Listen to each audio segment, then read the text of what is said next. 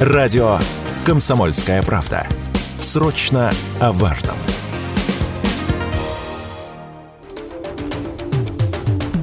Сервис Яндекс Такси планирует в декабре дополнительно привлечь 30 тысяч водителей в Москве и Московской области. Так компания хочет сократить нехватку таксистов. Для привлечения новых извозчиков к работе в сервисе перевозок компания планирует увеличить субсидии, которые направляют водителям в виде бонусов. Дефицит таксистов связан со снижением количества мигрантов в отрасли, повышением стоимости автомобилей и страховок, а еще водители уходят в другие сферы, где заработки выше, заявил Радио КП председатель комитета Комитета Московской торгово-промышленной палаты по вопросам развития таксомоторных перевозок Богдан Коношенко.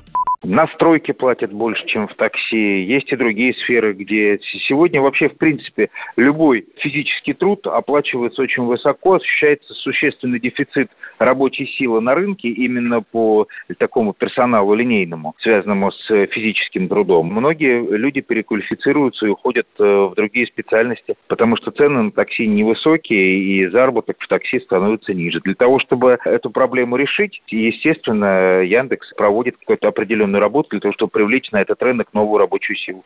Непонятно, откуда появятся водители, которых собирается привлечь агрегатор такси, заявил радио КП автоэксперт, советник профсоюза таксистов Евгений Грег. По его словам, впереди высокий предновогодний сезон, и, вероятно, будут дни, когда вызвать такси будет невозможно.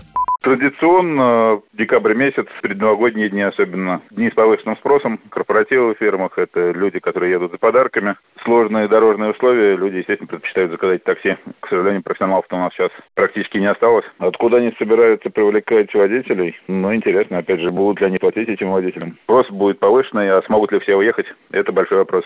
Ранее Федеральная антимонопольная служба заявила, что Яндекс Такси занимает доминирующее положение на рынке среди агрегаторов. Наличие у компании такого статуса может стать поводом для проведения анализа экономической обоснованности, повышения цен и принятия мер антимонопольного реагирования. Мониторинг рынка за 2021 год показал, что большинство заказов на территории России обрабатывает именно этот сервис. Юрий Кораблев, Радио «Комсомольская правда».